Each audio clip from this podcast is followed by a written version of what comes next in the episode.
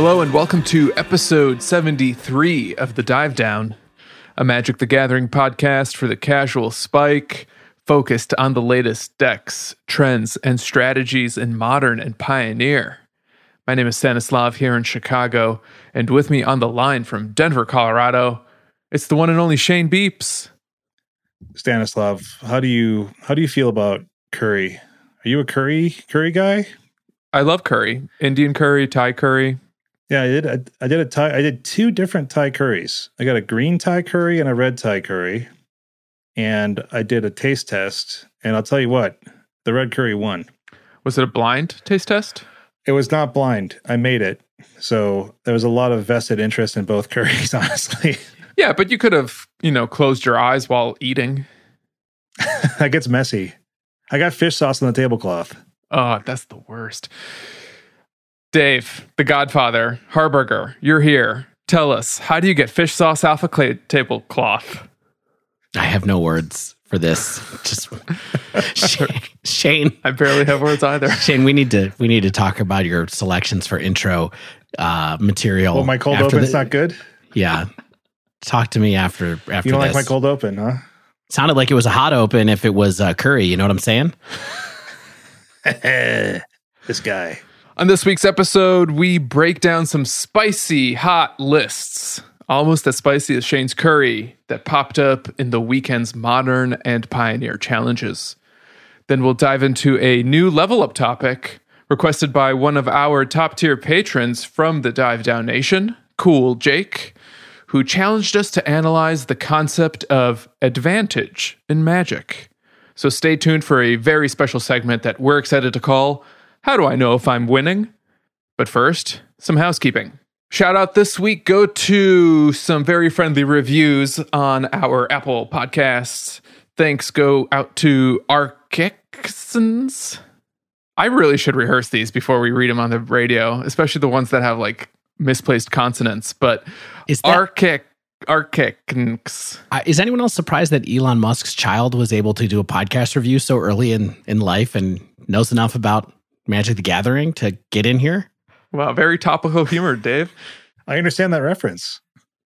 Also, shout out to Zeta Base and Delver of Flavors. Thank you all for leaving some reviews for our podcast. It helps a lot. If you are a fan of the show and you haven't had a chance to leave a review on Apple Podcasts, we hope you consider giving us a solid rating and review. It helps new people find us, it helps us know what people like. If you don't like the podcast, don't leave us a review.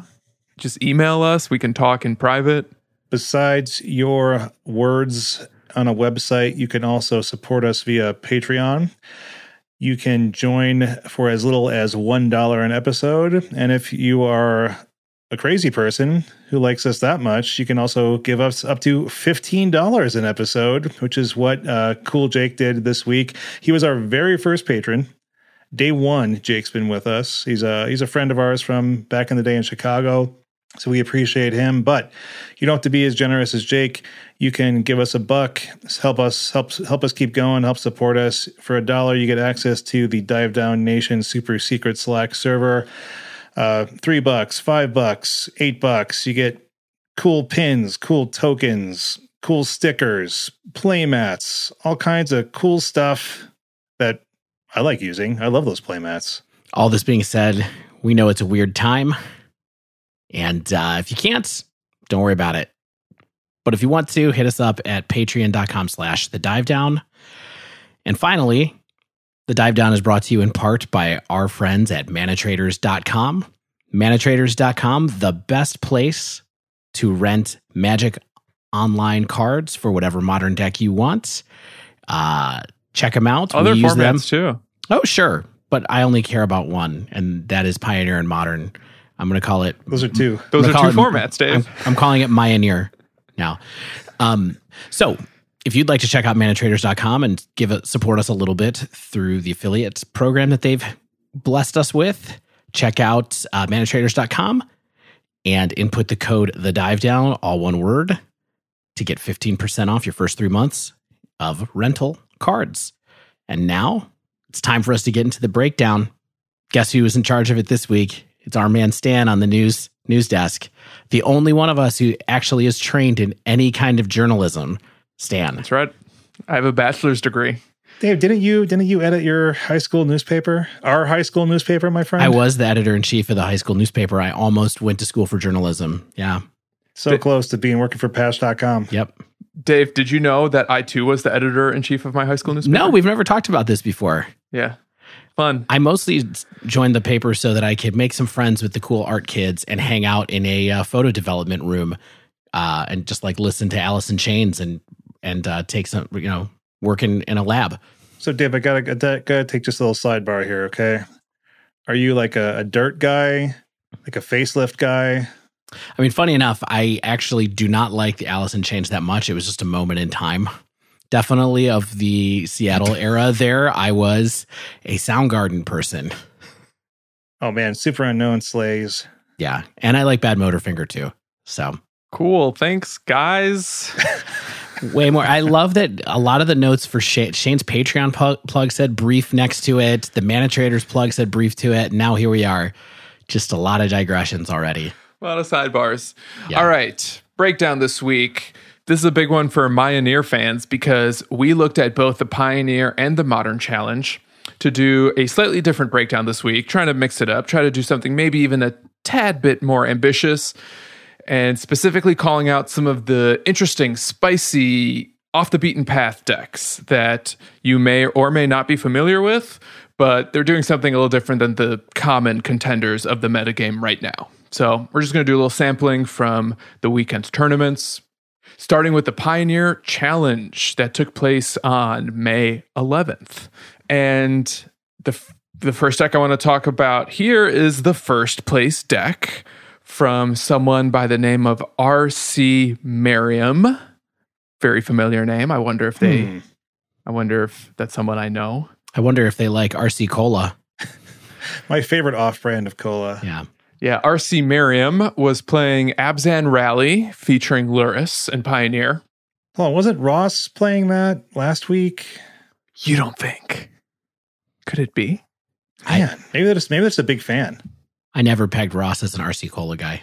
There's several of these rally decks within the Pioneer Challenge this weekend. And I think it was last week, maybe it was two weeks ago, but I sort of misattributed this this deck as a go wide strategy. So I, I wanted to flag the deck this week to point out two things.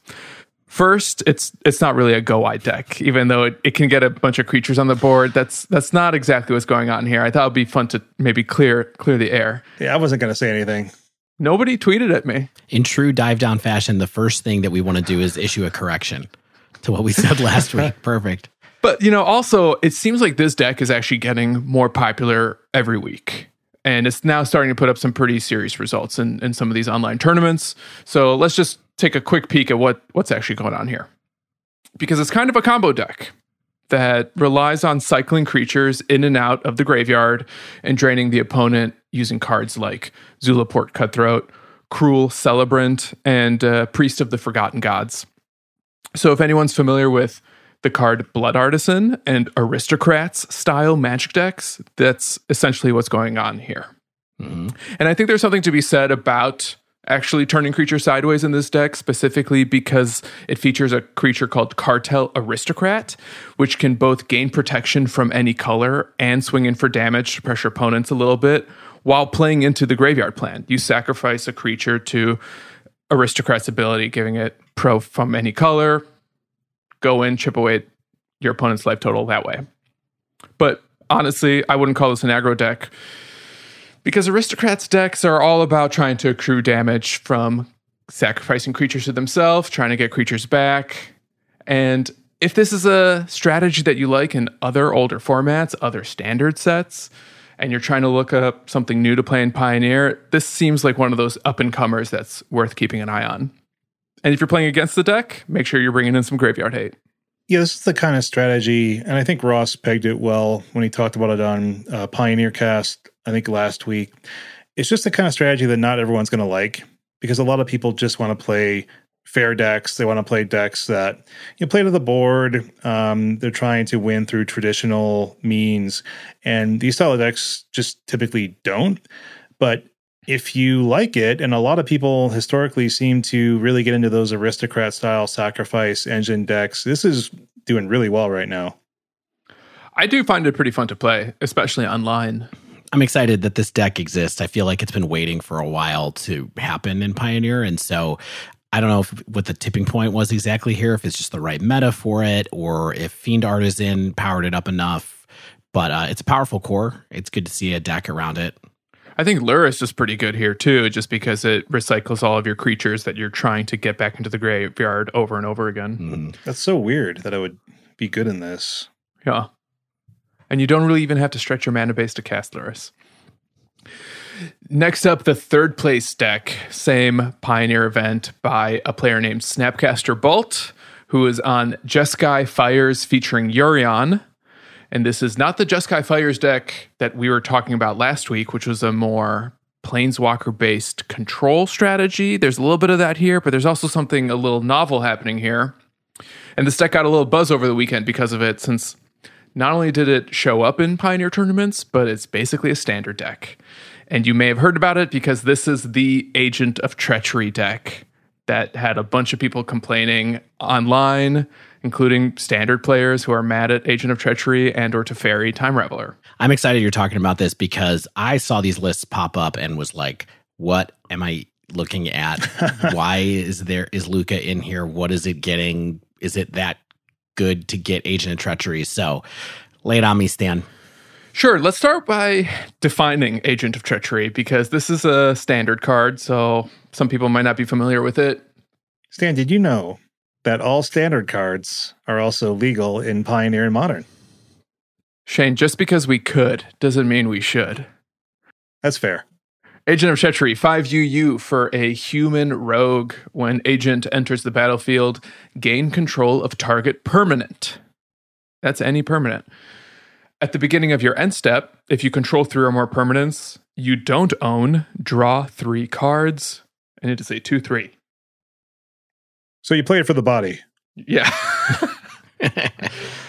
That's a good rate for a seven mana blue creature. Yeah. I have a t shirt that says I play it for the body. I think there's a couple interesting things just happening with this creature. All right, let's ignore the mana cost for a second. A, you're stealing those permanents for as long as the game is going on. Opponent doesn't get those permanents back, even if Agent Treachery dies. They're yours. Maybe forever. If you forget to give them back to your opponent and you're using the same sleeves. Put it in yours, it's mine. Here's the other thing. This this last line of text, if you control three or more permanents you don't own, draw three cards. That happens repeatedly.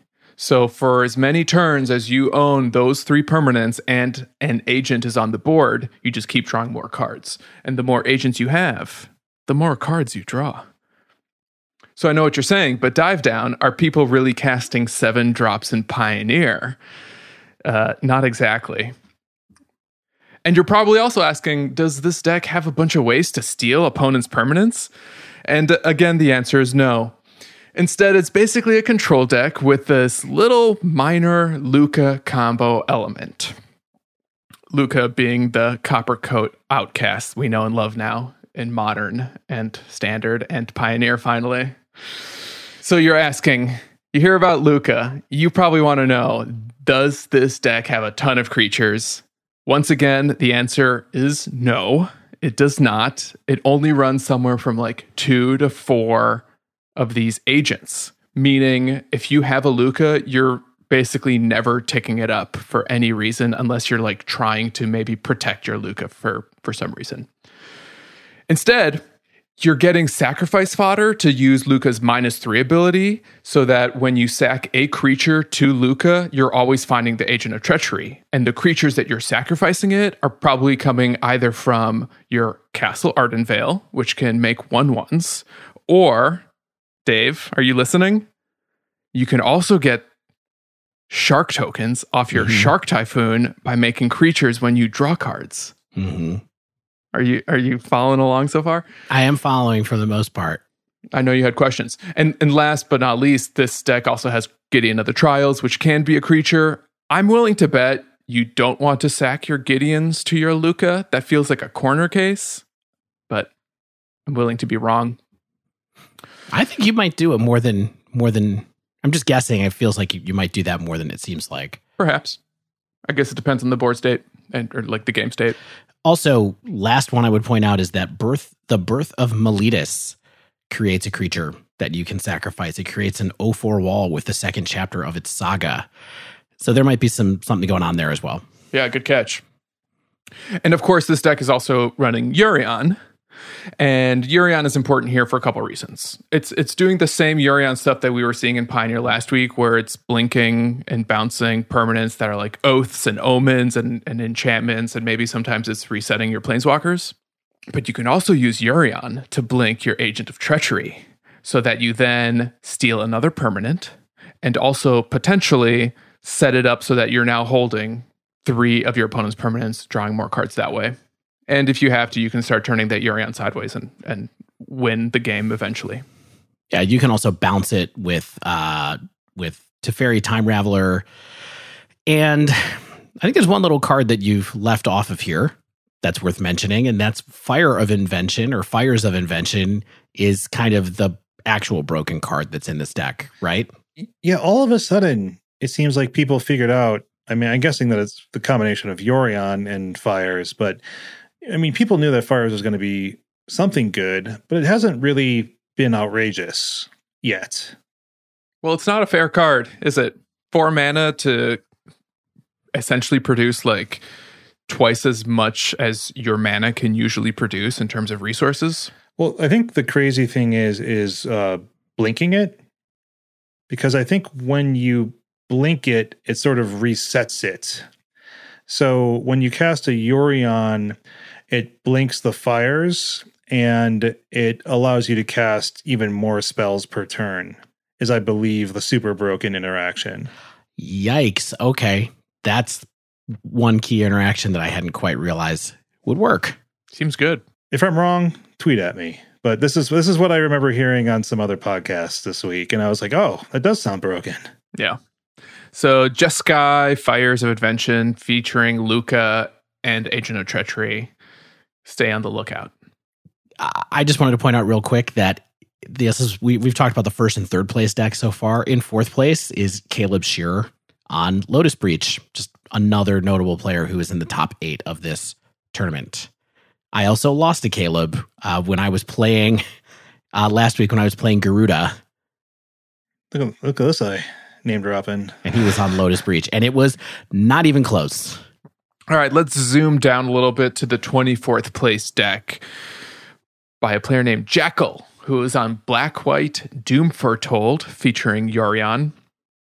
And this is a deck that I think has been on the edges of Pioneer for a little while, but I honestly can't recall if we've ever mentioned it or brought it up. So that's why I wanted to bring it up because this is a strategy that relies on a card called Demonic Pact from Magic Origins that people will sometimes try to build around because it's such an unusual effect. And I want to I want to give it a little shout out. So, Demonic Pact, two black black for an enchantment. At the beginning of your upkeep, choose one that hasn't been chosen. Pact deals 4 damage to any target and you gain 4 life. Target opponent discards 2 cards. Draw 2 cards. You lose the game. And a couple things to note here that you can reset this card by bouncing it using Yorion. So Yorion does the trick, essentially saves your butt from dying that way.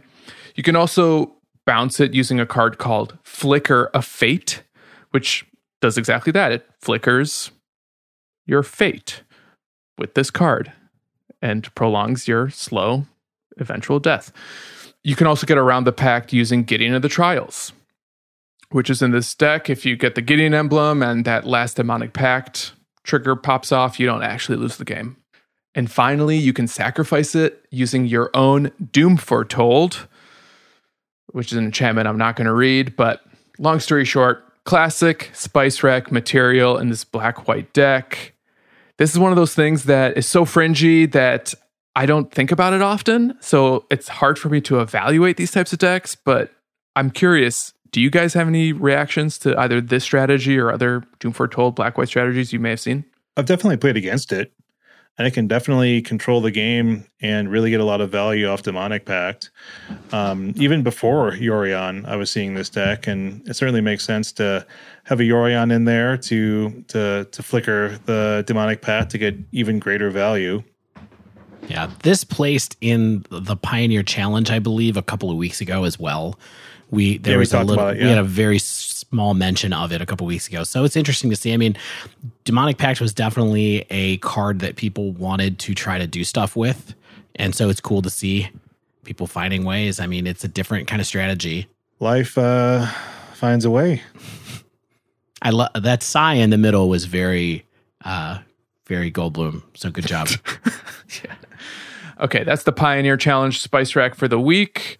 Now let's jump over to the Modern Challenge that also took place on May 11th, jumping all the way down to the 25th place deck by Ack underscore S Axe, who is running red white equipment featuring Lurrus. And this is a very aggressive deck. Of that, I am sure. But it's doing some pretty fun looking equipment shenanigans to win with a card called Colossus Hammer, a card that I don't think has ever been mentioned on our podcast. So that's why I'm going to read it. Colossus Hammer cost one mana to cast, one generic mana for an artifact equipment. Equipped creature gets plus 10 plus 10 and loses flying. It's too heavy. Can't carry that. It's a heavy hammer. And then it costs eight to equip. That's it. So yeah, that's it. And, and now you're asking, Stan, are people actually paying eight mana to equip this thing in modern? And the answer is a very confident and resounding yes. actually, no, that never happens. I think it literally never happens.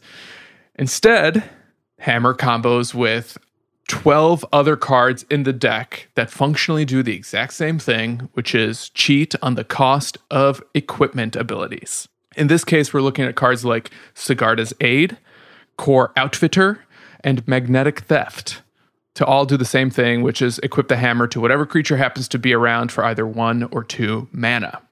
Magnetic Theft is one of the worst named cards, by the way, because it says it implies that you can steal someone else's equipment with it. So much so that they had to put reminder text on it that says control of the equipment doesn't change.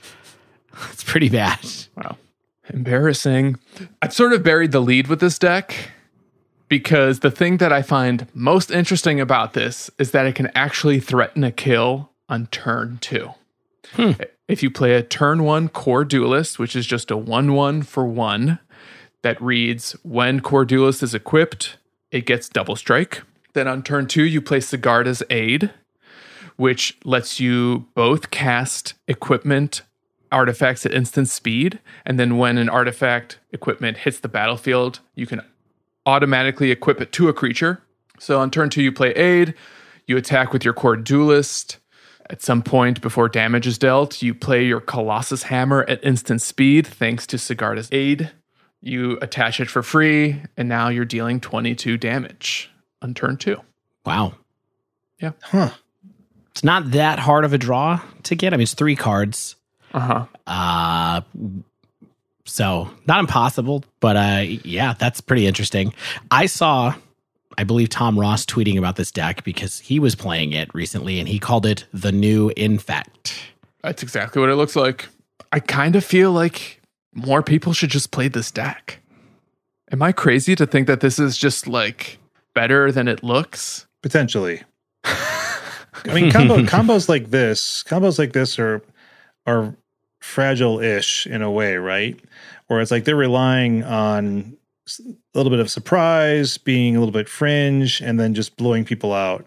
You do have a little bit of interaction or protection, I guess, really, in the sense that you have uh, you got four Giver of Runes and four Spellskite, which are things that can help you with the um, you know, the battles where you have uh, some removal coming in. I don't know. It's a cool deck. Turn two kills are fun. A lot of redundancy in this deck too, which I think makes it like look like it's built well. It just seems like a really clean list. Something to check out if you're looking for something spicy and you like to play aggressive decks that win fast or die trying. Can I throw out a couple little notes about this, the top eight of this, uh, this one? Two things I wanted to look at. One is that the first place deck was Mono Green Tron. Surprise. Haven't seen that in a minute. Nothing weird about this list at all. Just totally stock mono green Tron. I still think it has game. It still has game. It'll always have game. Yeah. It's a good deck. The second place list was Sodak on AdNaus, which is interesting to see him playing a different deck this this uh this go round. I, I just want to plant a little seed. We should do a deck dive on AdNaus this year because this deck has gotten so good lately thanks to Thassa's Oracle. It's popular right now for sure. So I wonder if it's worth taking a look at in the next couple of weeks. Hey, tweet at us or email us if you want to see us do a dive down on AdNaus for some reason. It's a deck that doesn't have a, a companion in it. Well, and in, in Stan's in Stan's uh, heuristic of of companions, uh, echoing truth is is a companion. That's the one. It's pretty funny. Uh, the one thing I wanted to point out really quickly was there's a bunch of burn decks in the top eight still, but the sixth place deck is a more kind of like prowess style deck with a very weird and spicy card in its creature pack, and that is Seeker of the Way. Mm-hmm. Whoa, whoa, whoa, whoa, whoa, whoa, whoa! Is this is this is this Khans standard? yeah, exactly. A great standard. Uh, yeah, great standard, and a card that I loved to play, and definitely something I guess I would take a look at as some main deck tech against Burn, perhaps. Uh, that's still a little bit on plan, but uh, pretty wild to see that card in the top eight of a modern tournament. Are you are you done hijacking my breakdown? Please proceed. Thank you. All right. One last deck I want to talk about, and this is actually from the Modern Challenge on May 10th. So this occurred on Saturday. And it's the sixth place deck by friend of the show, Aspiring Spike, who was on Blue White Miracles featuring Kaheera the Orphanguard, but really featuring Counterbalance. Little background.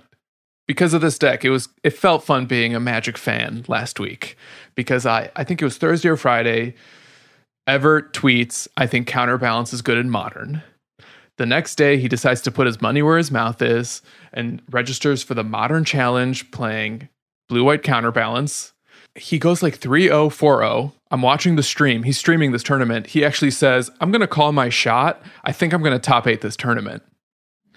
Then there was like a couple hiccups along the way. He ends the tournament in the X2 bracket. I don't think he thought he was going to make top eight then he makes top eight. At that point, I'm not even sure if he was streaming because I, I think when he thought he wasn't going to make top eight, he cut his stream and I turned off the television. But then I was looking at results and here he is. And as a result, counterbalance has kind of become a tiny bit of a conversation piece within the counter spell control community in modern. And I want to read this card. Counterbalance, blue blue for an enchantment. Whenever an opponent casts a spell, you may reveal the top card of your library. If you do, counter that spell if it has the same converted mana cost as the revealed card. So, why is this actually playable now? Why did Everett make such a bold claim? And it's because of two new pieces of technology available to us, relatively new at least. One is Omen of the Sea, and one is Mystic Sanctuary giving us instant speed ways to manipulate the top of our library, sometimes in response to the spells our opponent is casting, when you actually have a counterbalance on the board. Smart. Pretty good. Who needs top? Yeah, I was just going to mention, you know, Stan, are you familiar with the terror that this deck was in that counterbalance was in legacy and also I believe in standard? as well. I think that Counterbalance and Sensei's Divining Top were both in the same standard. I'm looking at some lists right now to see, try to make sure. I'm not totally sure. So this came out in Coldsnap, just so you know. Coldsnap. And, and top was what? Kamigawa block? Kamigawa, yep. At any rate, in Legacy, Countertop was a staple control deck for a long, long time. And so I think that when modern started, you know, part of the reason that Sensei's Divining Top was banned in modern from the get go, other than the fact that it takes forever to play with Sensei's Divining Top, is because they did not want that deck to appear in modern. Jace was banned, of course, as well, but they still thought that that wasn't going to be enough to make countertop not work. And so it's very interesting to see many, many, many years later, counterbalance find a moment in the meta to be uh, getting some prominence. And it is a really strong card if you can make it work. It's a super interactive kind of thing where you have to plan out all the different ways to get the right casting cost card on top of your deck. But um, very cool stuff. I'm I was super excited when I saw this list come out, and it felt like a real like next level moment when I saw Aspiring Spike tweeting about it, which is kind of like that's amazing. I hope he's right. Yeah, Aspiring Spike has had a really exciting couple of days. Just earlier today, he qualified for his first ever pro tour. Nice work, Everett. It's not his first ever. I, I by the way, he he tweeted later that he said that uh, he's back on the pro tour. So I Oh. don't remember when his first one was, but it sounded like maybe it'd been a minute. But I, I don't think it's his. I don't think it's his first. Oh, my mistake. Well, he qualified for the pro tour again. Yeah, still good. I hope it's a paper pro tour. Don't we all? Yeah. So congrats to Everett both for this you know, fun deck and your success as a competitor. That's about it. That's all I got. We can talk about how this deck is running a companion just for the heck of it. Cuz why not? Let's put a creature in there. But let's move on. Yeah, Stan, that was awesome. I really enjoyed the tour of Sweet Decks. Thanks. I need a break. I need to take a sip of water. My throat is parched because after this, we're going to dive into a level up topic. We haven't done those in a minute, and we have a lot to say because I'm always wondering how do I know if I'm winning at Magic after I've lost the match and signed the slip? That's the wrong time to wonder about that. Oh, good to know. First level up. Think about it during the game. Stay with us.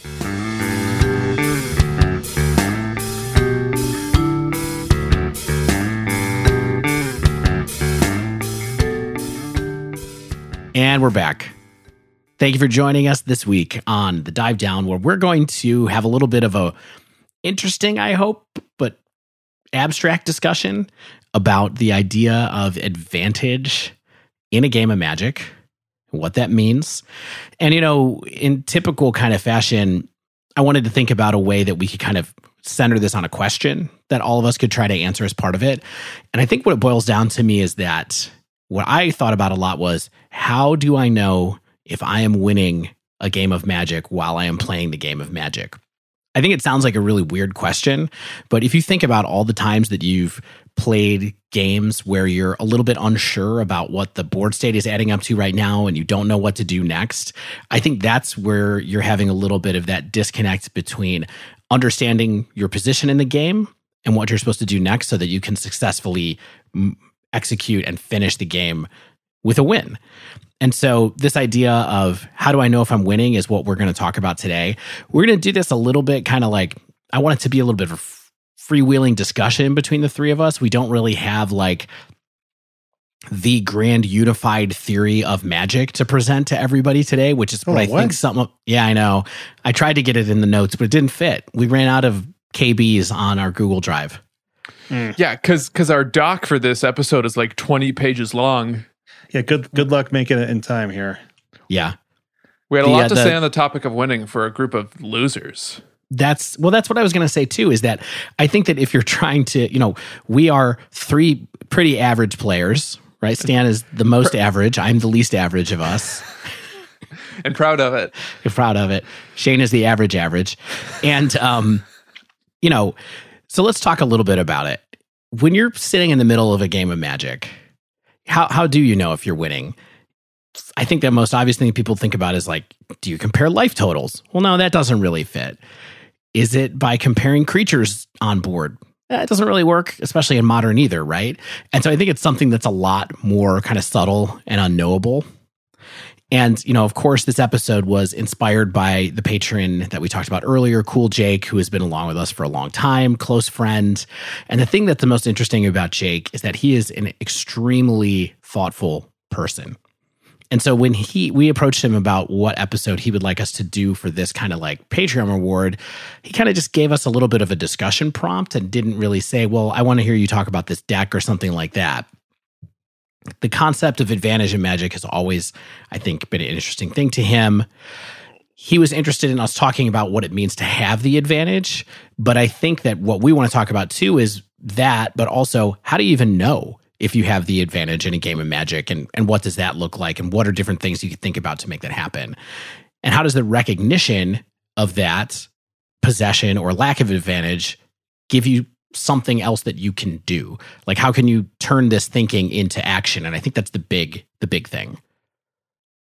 So I think that instead of our usual info dump, we're going to try this discussion format and see what we can learn together. Now, all of us have notes in here for several different question prompts that I put in. I have not read Stan or Shane's notes in advance. Oh my god! And so you might hear a lot of kind of confused guffaws from me, and, and that's good because we're all trying to learn together here. So Guffaw. let's try to think. Of, yeah, and the big thing here is that one of the most interesting things Jake's submission to us about what to talk about, you know, he said, I want to try to think about how to talk explicitly or think explicitly about things that are often handled by intuition. Yeah. And I think that's awesome for a game like Magic, right? Intuition is great. But intuition, real intuition, useful intuition really only comes with experience, right? And so through like rational discussion, examination of your behaviors, that's how you can turn intuition into something that is good and reliable. Where maybe years from now, you'll be able to make it make a move without really knowing why and have it be the right move. Yeah, I think people who listen to podcasts probably listen to like limited resources. And I think some of those sort of most famous level up episodes there have been some of LSV's heuristics episodes, right? Like, how do you develop a rule for what to do in a certain situation or as close to a rule as you can get. And I think intuition is I think what informs heuristics, intuition and experience like Dave mentioned. And intuition is a really important part of any card game you play or a lot of just games you play because there's there's hidden information and there's shared information, right? And so you can't always act on only shared information because there's lots of hidden information in a in a card game. And so and and you have an explicit match clock on Magic Online or you have a turn-based clock in a game like Hearthstone or Magic Arena or Legends of Runeterra. You have an expected speed of play in paper. So you can't go down every channel, every lane of potential play. You have to intuit what you can within a given time frame. And so you have to practice and have to put yourself in a mindset to develop these rules and ways to inform and strengthen your intuition.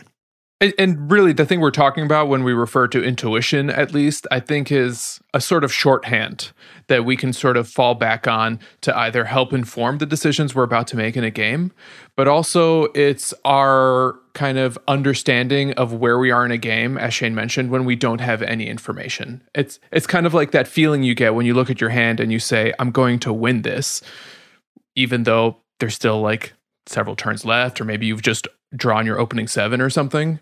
But those are feelings, and we're going to try to get to some of the things that inform those feelings and things that we can do to improve those feelings and how to consider the reps you're making in specific games or in specific matchups that can make some of your intuitions more based on wisdom. Yeah, I think for me to boil it down, we want to get to that moment where science turns into art. Like that's that's the key, right? Because being rational is awesome, but there are situations every time I play Magic where I'm like, I cannot necessarily rationally perceive and puzzle out every single aspect of this. And more experienced players than me, frankly, better players than me, you know, have that kind of like accrual of experience that lets you figure out what to do in a situation that's still correct when they don't have enough information, as Stan said. So that's what we want to try to do. Let's break it down and try to figure out if we can turn some science into art here. That's uh it's ambitious, but I like it. Yeah, you know, we're not going to solve it today, but hopefully people enjoy the discussion. You know what? If you have thoughts, tweet at us, hit us up in the Slack channel, get on Reddit and talk to us. We definitely would love to talk to you about what you think about uh, some of these things. And also, let's just open the door to maybe we do answer it. Maybe we hit a home run knock it out of the park, and we actually find a unified theory by the end of this episode. I think it's possible. Who yeah. knows what's who, who knows what comes out of the Socratic method? Exactly. All right. So the first question I had for everybody to keep with this kind of like how to discuss an abstract thing, how do you even approach thinking about something as abstract as the idea of advantage? Like what what's possible? What needs to happen in order to have a discussion like this and have it make sense? I think there's there's kind of like a few pillars of the stool here, right? Like so what can we hope to understand in a game as varied and as dynamic as Magic? And I think it's kind of looking at what does advantage look like? Like is it a universal? Is it deck dependent? Is it meta dependent? Is it matchup dependent? and sort of look at it through those lenses like what does it actually what can actually look like and then once you have it what are the various opportunities you gain by having advantage at all? You i think we're also planning on looking at ways you can regain it once you've lost it and then how to avoid losing it if you do have it. Like those are those are there's there's universals to what you can do with advantage of magic and then there's some less vague i mean there's some less universal stuff about what it actually is yeah and i think the big thing in a discussion like this is like if you want to turn something that is sort of abstract into something concrete a couple of things that we want to try to do while we're talking here is we want to make sure that they're we talk about things that are observable right as much as we can we want to try to not talk about feelings in this discussion because we're trying to figure out things that make us have better feelings. And then the second part is, you know, if we want to see how something performs, we have to think about it happening over time and how to measure things over time. Like you can't really judge the performance of something unless you have data to be able to have it perform over time. Yeah, the other thing I think we're going to try to do is look at some of the ways that people talk about advantage already, whether it, they're referring to it explicitly or referring to it implicitly. We'll see some specific examples where advantage is already coming up, and maybe even do a bit of a gut check to see whether or not that actually lines up with our own experiences playing Magic. I think I'd also maybe start by approaching the concept in a focused way and then zoom out.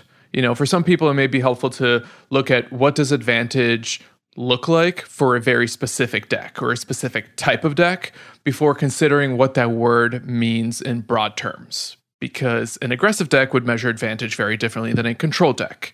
And recognizing the difference between those could then contribute to a more holistic understanding of the concept down the line. Yeah.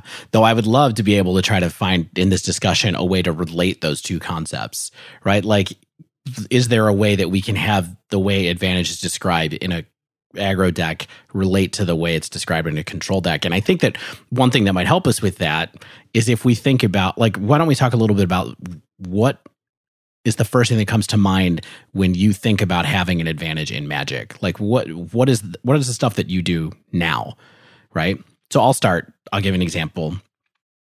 The first thing I think of every time when I think about having an advantage in a game of magic and the behavior that lines up with me is card advantage. Well, yeah, that's that's your thing. Yeah, it is my thing. And I, I hope that you guys brought your things to this discussion as well. Maybe it's Stan's thing too. So how do you how do you describe card advantage?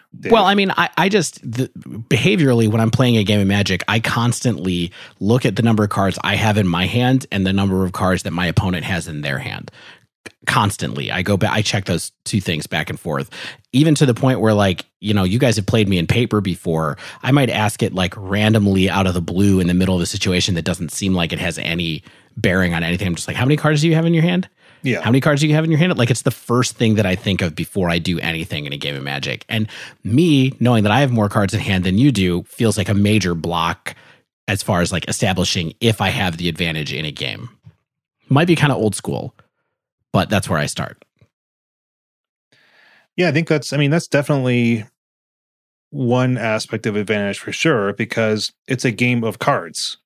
And the more cards that you can draw and have the opportunity to cast is typically going to be one of the primary advantages in any game of magic. That's why one of the reasons that companions are so powerful because it's just a built in extra card that you don't have to draw. Yeah.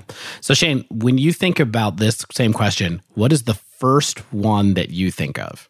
It'd be probably board advantage because a lot of the the decks that I play are are creature based and board based, and so it's a really easy visual representation of advantage, right? And it's not always accurate because you can be well ahead on board, but not actually be advantaged in the game.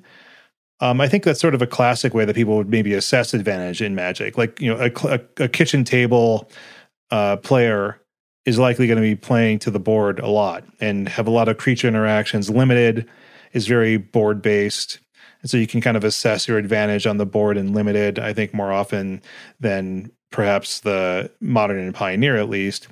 It's easy to say, like, I have four creatures, my opponent has one, I have the advantage.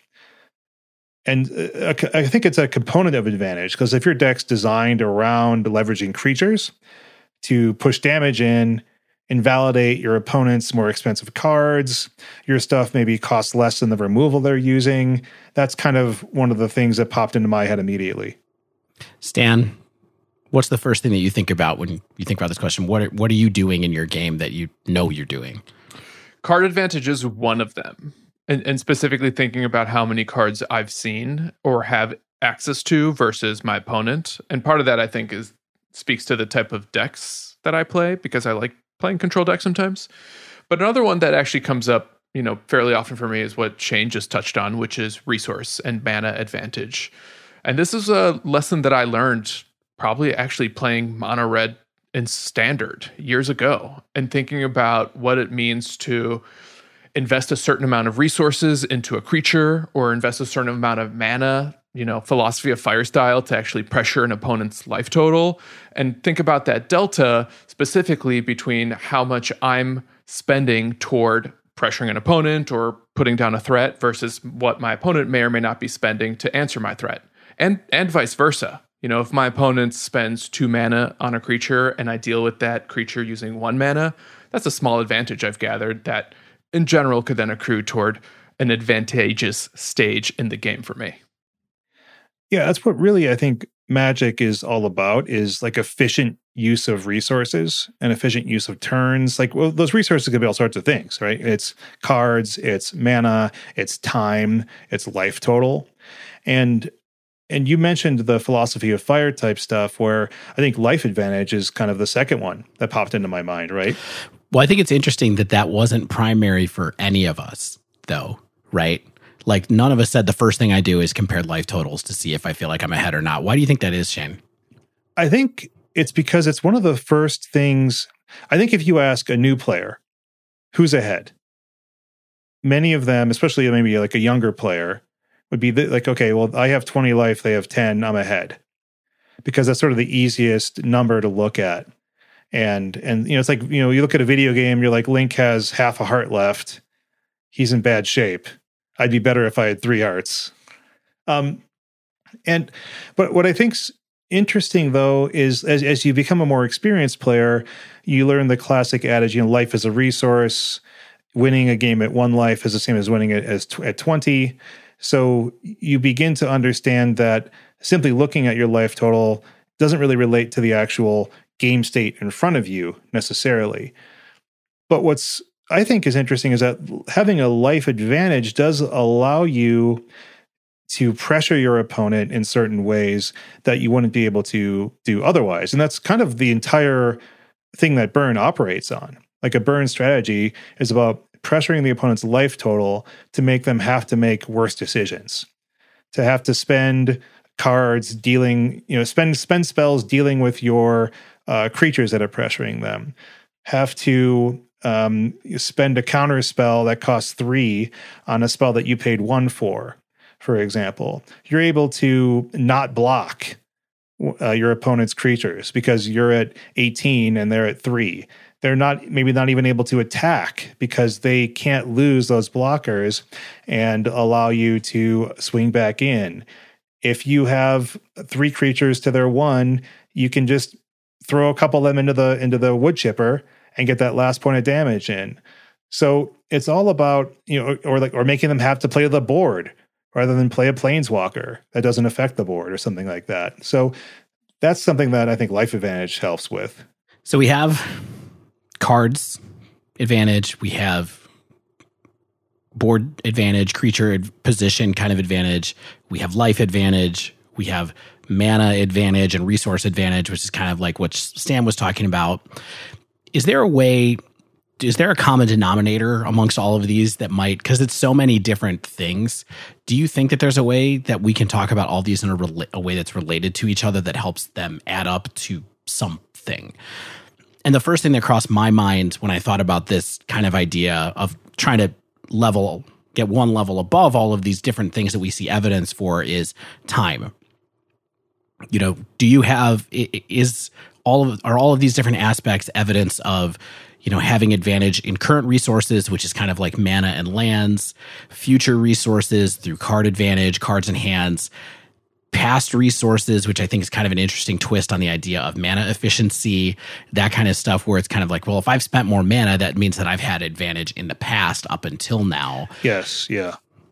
I mean that was the first thing that i thought of was that you know trying to capture an, an overall advantage in a game of magic might be really tied up with time above everything else. Yeah that's because that's the most finite resource right is like each turn. And so and built into that turn is your mana you have available to you. And so stan and, and i both talked about this kind of earlier which is the concept of like mana advantage which I think is is tied into one of the advantages that I was thinking about, like board advantage. So if I spend one mana on a champion of the parish, my opponent is pressured by it. It becomes a 3 3, a 4 4. They have to spend mana on an abrupt decay. Maybe they spend mana on an assassin's trophy. I even get a land out of it. I gained some tiny advantage because they spent one more piece of mana and they spent and they even gave me a card out of that transaction. Uh, and so that's a you know a little tiny advantage for me.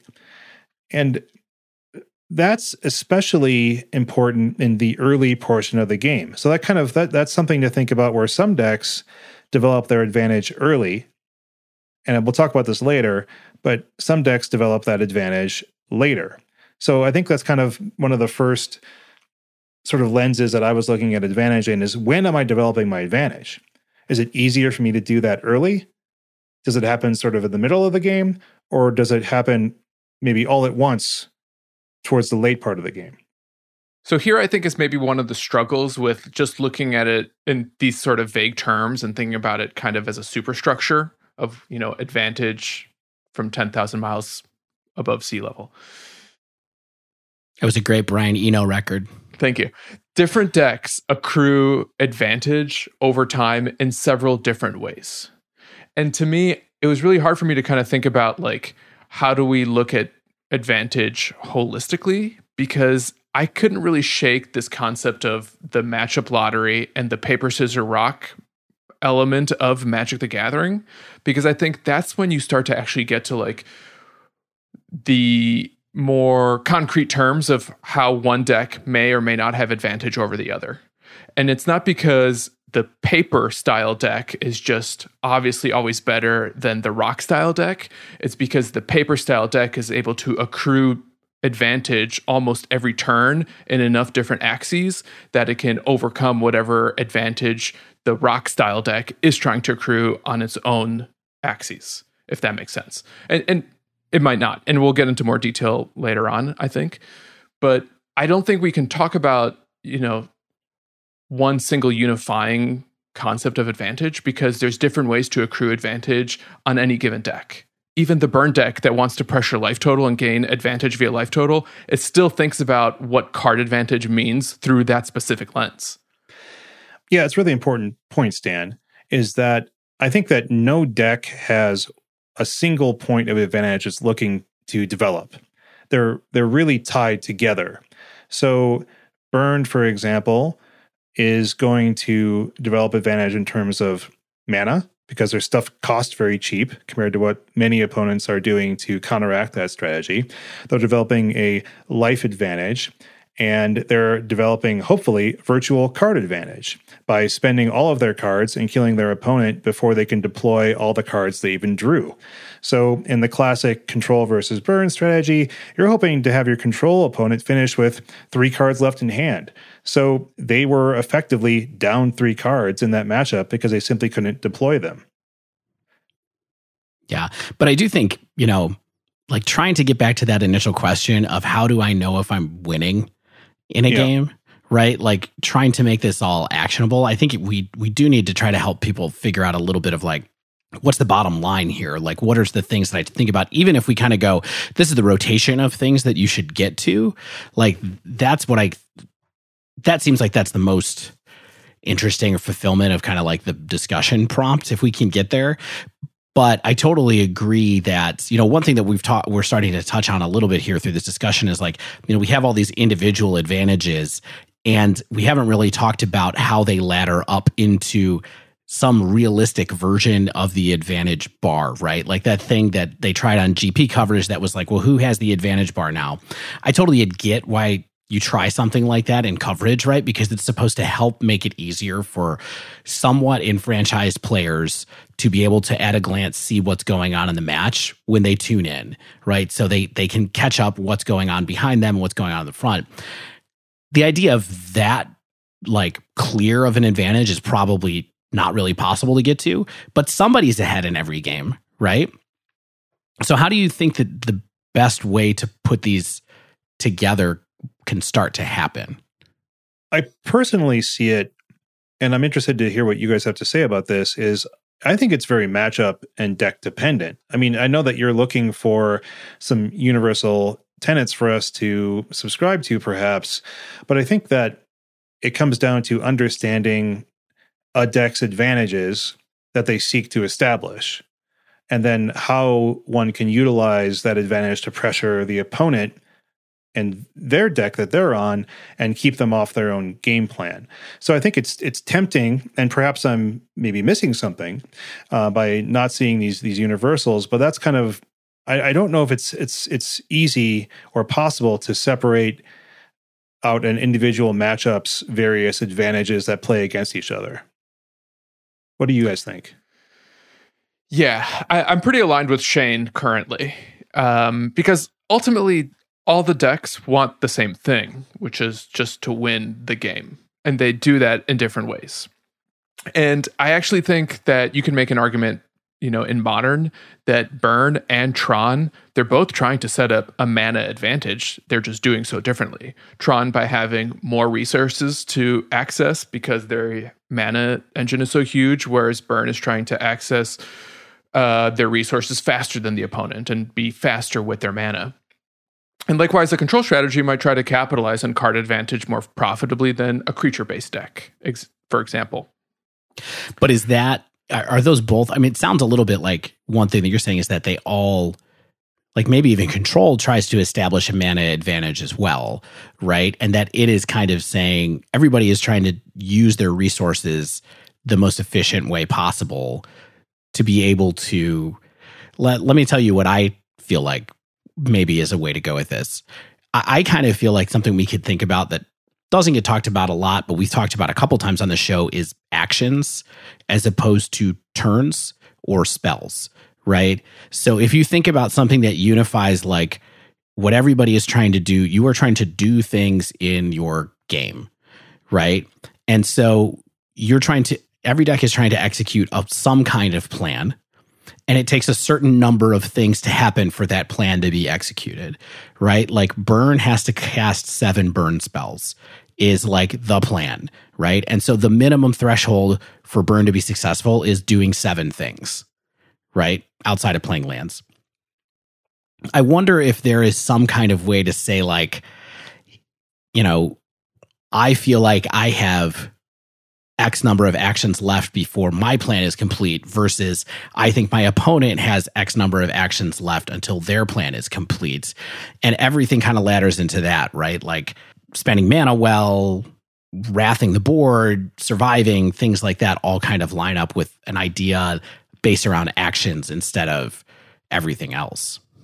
But you would also agree though that every deck has a different number of actions that it needs to perform to win. Yes. Right. That, that's why I, I, love this concept to think about the game in terms of actions and, and trying boiling it down to these specific elements rather than looking at it from just like the in-game perspective of I'm at 20 life and my, trying to get my opponent down to zero life. I do though think that if we focus too far into on any single element, then we sort of lose this whole breadth of experience that makes magic complex and interesting. Mm-hmm. And this isn't necessarily meant to be a cop out, but I think this is where we start to get to like this matchup lottery that I alluded to and the paper scissors rock dynamic because like I said, the paper deck versus the rock deck isn't because the paper deck gets to draw more cards or gets to deploy its creatures faster. It's doing several different things to accrue advantage incrementally. Dave, what you what you talked about in terms of like the action economy made me think of worker placement board games or any board game that has a a shared environment. I think it's a little bit easier to say who is using their actions more efficiently and then try to stop your opponents from using their actions efficiently by potentially taking an action that they might want to that still advantages you and i think it's easier to do it in that space where it's almost all open information typically in like a, a worker placement board game. When we get when we get to magic we're operating in a different environment and i think for me it's more challenging to look at it that way because the the actions that one needs to take are very different from game to game and from matchup to matchup. And so it's like saying like the person who's playing agricola and the person who's playing like terra mystica are are they're playing two different games altogether. So I'm not I'm not saying I disagree with you. I'm saying that I think that we might have to be a little bit more granular before we become more holistic. Mm-hmm. Yeah. Yeah. Yeah. I can understand that. I mean, I do think that uh, again, like trying to figure out a way to be able to look at my game and go like when I am playing Burn versus Tron, how do I know that I am ahead? How do I like what's the bottom line of that? And is there something that I can do that is a transferable skill from that matchup to other matchups? As opposed to just going, well, in the burn matchup versus Tron, you need to know this. This is the key factor. And in this one, this is the key factor. And in this one, this is the key factor. That might be just what magic is, but I think that's important, Dave, um, because what you're I think what you're saying, what, what I'm hearing you say is the concept that many decks I think there's a finite amount of advantages in the game of magic. We kind of went over them, right? Just to like recap. It's like mana, cards, board state, you know, kind of ongoing ongoing resource advantage type stuff, like accrue, accruing ongoing advantage. And I think certain decks are looking to reach like fill various glasses of different sizes. Like so, you know, control has a big glass of card advantage and like board ongoing advantage stuff. And burn has an extremely small glass of that. And so like under understanding how full or empty you and your opponent's advantage glasses are, like how the scales are tipping, it's really it's really it's it's a it's a like three different scales, right? Or maybe five different scales where it's like, okay, well, this one's tipped in this fashion, but I don't care because like that's that's not that's not an axis that my deck operates on. Totally. And, and I think a good example of that is that Burn versus Tron matchup, wherein Tron might be at like 10 life, but because they can produce seven or more mana, they don't care about their life total. Right. Yeah, absolutely. They're they're never gonna worry about that. And then you can and then knowing how far your opponent is to filling their glass all the way and then winning the game potentially is you can say, okay, well, I need to pour some of this out. I have to adapt my strategy to take them off their mana advantage. I have to adapt my strategy to take them off their board advantage. I have to start thinking about how I'm going to cast this sweeper or how I'm going to stop my life total from being attacked. And that's, I think, where we come down to back to the sort of the matchup discussion because that's really the axis I think that it operates on. Yeah, I love this. I was tr- thinking about this last night. Like, I wasn't uh, imagining glasses. I was kind of imagining like sliders. It's not. It's not the best metaphor, but no. It's. I think it's actually really good because it's sort of like somebody's trying to fill their fill a vessel with something so much that like they win, right? Yeah. And it's interesting though because like when you are control, when you are a blue, like a straight up blue white control deck, sometimes when you play too hard into your card advantage plan, you you don't win still, right? And so there's an aspect where like you said, you can't like just fill one of the glasses and then win. It's not like people actually have separate goals. You still have to defeat your opponent via life. but that doesn't mean that life is the most important one still. Like that's the thing that I think is really mind bending to people for a while when they start playing is like that's not how you measure advantage, but it is the ultimate denominator of like if you want a game or not most times. I, I do think that we're kind of circling around this divide right now wherein I think David, in, a, in an attempt to make this a, a, good episode, you're looking for this unifying theory of advantage. But I'm currently at the position where I don't think we can find that. And I think Shane is somewhere in between where it's, he thinks, you know, maybe it's hard to find, but it's possibly out there. He's a little uh, agnostic, advantage I, I, agnostic. I, th- I think that there are there are a number of columns. There's like adv- advantage columns out there, right? And we can go stand in the Stonehenge of advantage and appreciate them, and then say this one, th- this one is how, like what my deck is trying to do. And I think that if people can bet, look at their deck, everyone knows that they have to have a game plan, right? Mm-hmm. If you look at your game plan through the lens of what is my inherent advantage that this deck is trying to develop and then use to win, that's perhaps a stronger way than just saying, What is my game plan? Because then you understand, you can begin to understand how far. How far advantaged am I in a particular matchup, and how, or am I behind and then need to change my game plan in order to try to get that advantage back? And I think that's kind of what we're talking about in the rest of the episode. Yeah. Do you think that there's there's decks that are more sensitive to this kind of thinking than others? Like one thing that I thought about a lot is that, you know, trying to accrue some kind of abstract idea of advantage is much more in line with like a mid-range deck to me in some senses because you have so many tools available you can become a deck that attacks you can become a deck that card tries to use some card advantage to catch up, you can become a deck that disrupts. You know, I'm just thinking about Jund a little bit when I say this kind of stuff. Whereas there are other decks that are just like, I'm all in on the card advantage glass, like fill it up and then we're just going to go. Or, you know, Storm, that's just like, I'm going to do as many actions as I can. And I found a way to do actions for free. And so because I accrue so many actions, they I turn them into an advantage and then I win based off of that. And they don't care.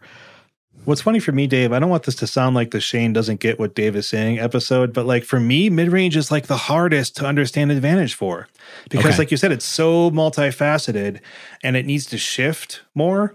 So it's like this this less defined concept of advantage because Jund, for example, eh, you know, it wants to generate board advantage. It wants to generate card advantage. It wants to right. generate ongoing advantage through planeswalkers and things like that. But it has to do this in such different ways versus an aggressive deck yeah. or versus a control deck. And so to understand your advantage as a mid-range player or to understand your position in a game versus a mid-range player can be really hard. Yeah, and I'm not saying that. I'm but I'm saying it's more important to those type of decks potentially because there are so many facets to them and understanding like which path is the right one to pursue right now. Oh, yeah. Yeah, yeah, yeah. You know. I agree. You know, in thinking about this, there was one deck that actually stood out to me as you know, the strategy that made thinking about advantage really easy and actually kind of linear. And that was Dredge because Dredge accrues all of its advantage through a single zone of the game, and that's the graveyard. And it's doing several things with the graveyard, but it's doing them all towards the service of building incremental advantage, whether it's by having access to more than a typical hand size, or if it's having access to more resources than you can typically produce by just tapping the lands for mana by setting up a board state or pressuring your opponent's life total, yada, yada, yada. It's doing four or five different things that are true of lots of different games of magic, but it's all focused in on this one particular zone of the game, which is the graveyard. Yeah.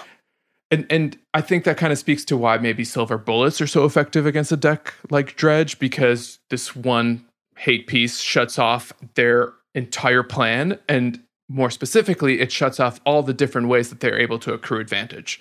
It's more than just having access to the graveyard, it's what does the graveyard actually mean? And that's why something like Jund is actually so much harder because they're not necessarily interacting with a single zone of the game. They care about the board, they care about the hand, and they care about graveyards. Sometimes they even care about the stack. Yeah.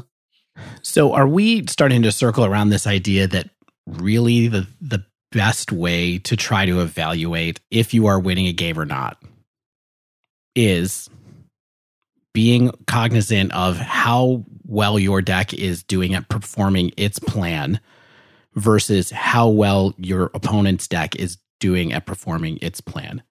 Is that just kind of the bottom line for you guys? Yeah, and that's the hardest thing because because that requires reps, it requires knowledge, it requires understanding game plans of as many decks as possible because you know every once in a while you run into a rogue deck, right? And you're like, I don't really even know what this deck's payoff is. Mm-hmm. You, you, might have an idea, and when when you don't know like a payoff or you don't know the engine they're trying to develop, um, then you feel in the dark in how advantaged you are in a game. The more you can understand the meta game, and that's more than even just the meta game, like what decks are popular and etc. It's about understanding like the actual, you know, not card by card, but at least the the the advantages that the other deck is seeking to develop is the way you have to be able to look at it in order to understand your state in the game. And that's really hard. Yeah. Yeah, I mean, even beyond that is just sort of knowing what's possible for them to have, right? Like, even in a deck that you're unsure of, like, you know, most decks, you have to be pretty confident that they have some kind of creature removal, right? So the first creature you're going to play is almost always going to die, kind of thinking, but much more complex as you ladder up from there because there's so many different ramifications to like, well, my opponent's a blue deck that looks like it has a lot of spells, so I know that they probably have Mystic Sanctuary in this deck. What happens if they start fetching Mystic Sanctuary with their their extra fetch lands now? Even though you haven't seen it yet and you don't necessarily identify what this deck is, you just have to know that it's coming. And that's like meta game knowledge and also meta game knowledge. You yeah. know, it's kind of both things. Yeah, I mean, I think that is the bottom line is sort of understanding the difference between plans, but being able to boil down those plans to these actual concrete definitions of the, you know, the five cups that are one big bowl of advantage. I, I do want to throw a wrench in our conversation a little bit because while on the one hand I said that dredge for me makes thinking about advantage easy because they accrue all their advantage from a single zone, there's this whole other class of decks that I think make thinking of advantage actually quite challenging, and that's combo decks. Because combo decks can sometimes have this appearance of losing, and they might literally be losing for an entire game, and then they just happen to draw the one card they need to just literally win on the spot. You know, imagine playing something like the Saheeli Rai combo against a deck like Midrange that can pick apart your hand and remove your Felidar Sovereigns or whatever and then you just happen to like play the card that lets you draw two cards and then you out of nowhere you find your two combo pieces and suddenly win.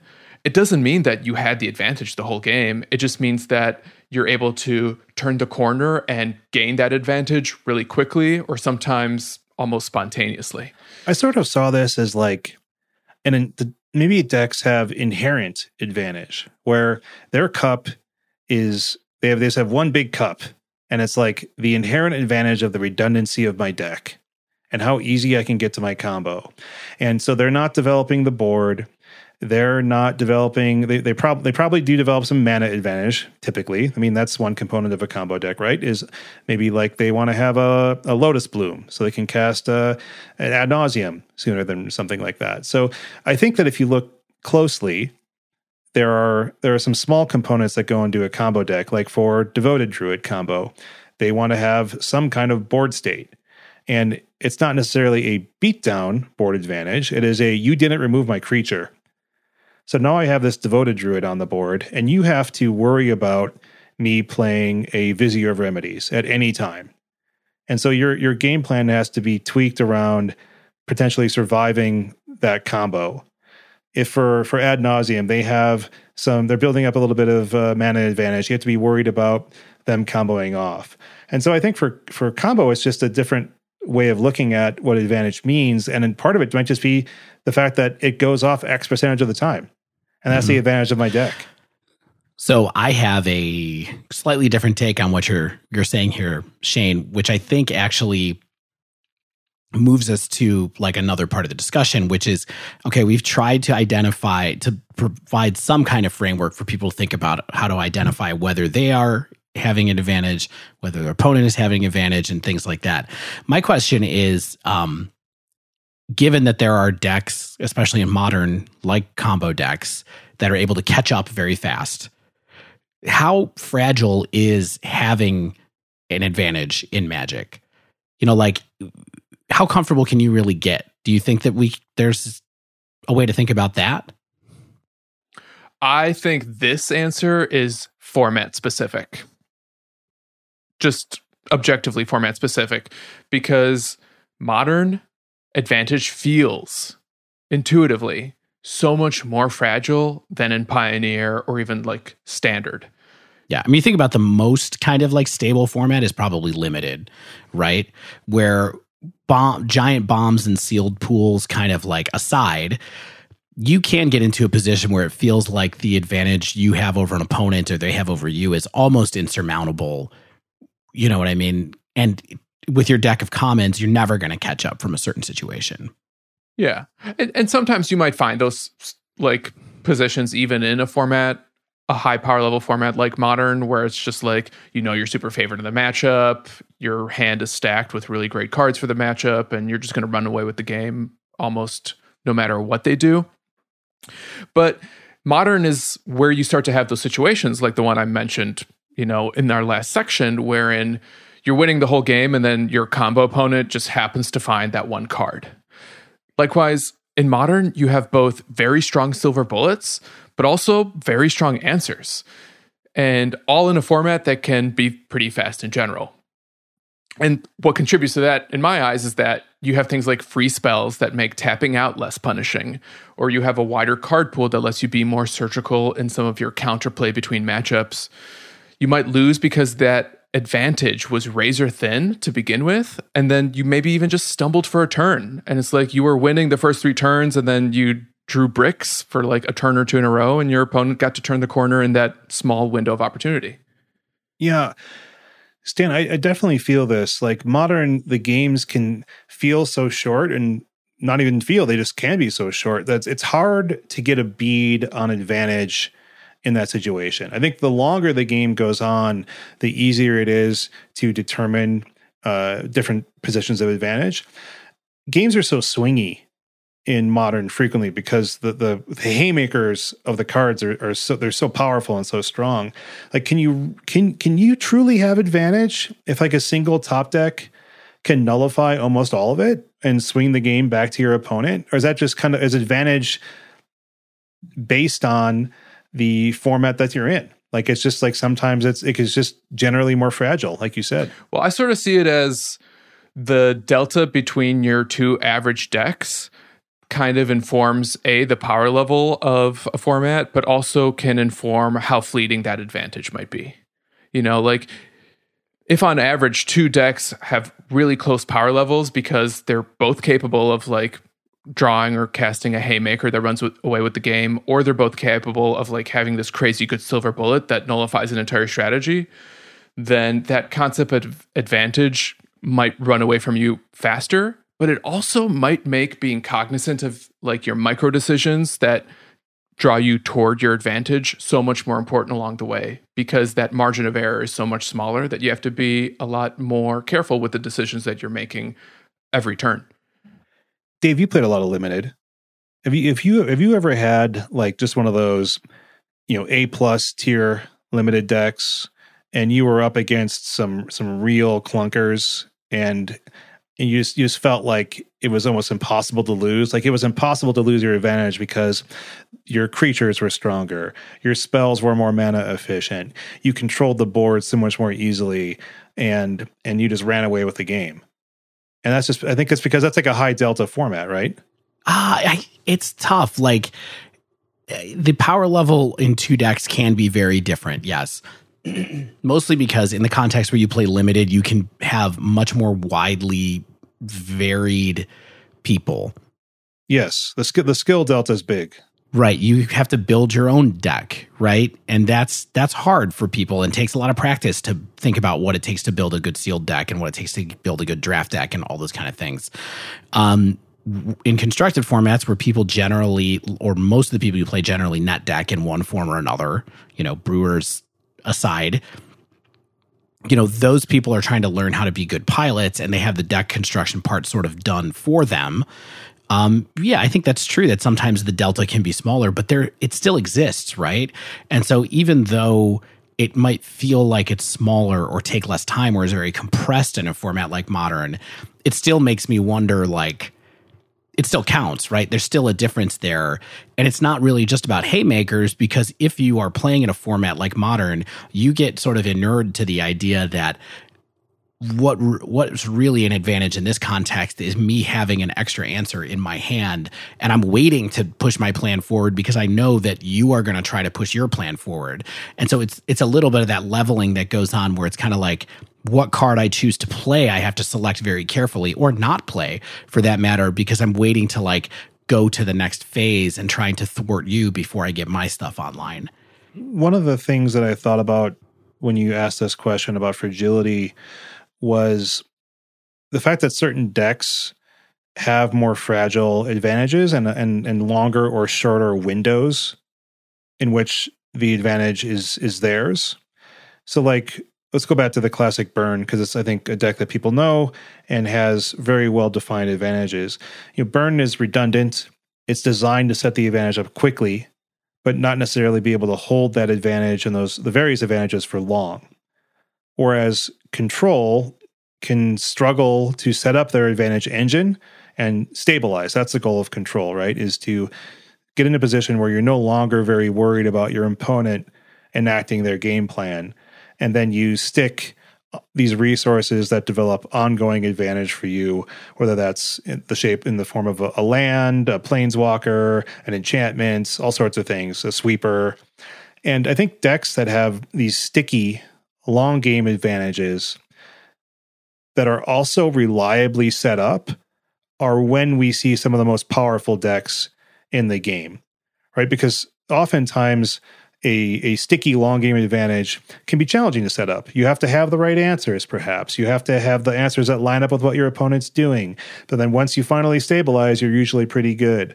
But if you can have both worlds where you are easily getting your engine going and then your advantage is is so strong like let's say a deck like Hogaak where you know it's just it's it's it's violating so many rules so quickly and setting up such a insurmountable advantage on the board that it had to be banned.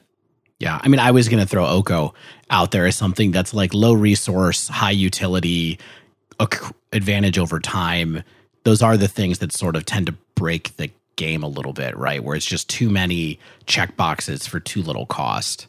I do you know? wonder though whether or not that paper scissor rock mentality in Magic that we see more so in some formats than in others, how that informs the value of advantage within a single game.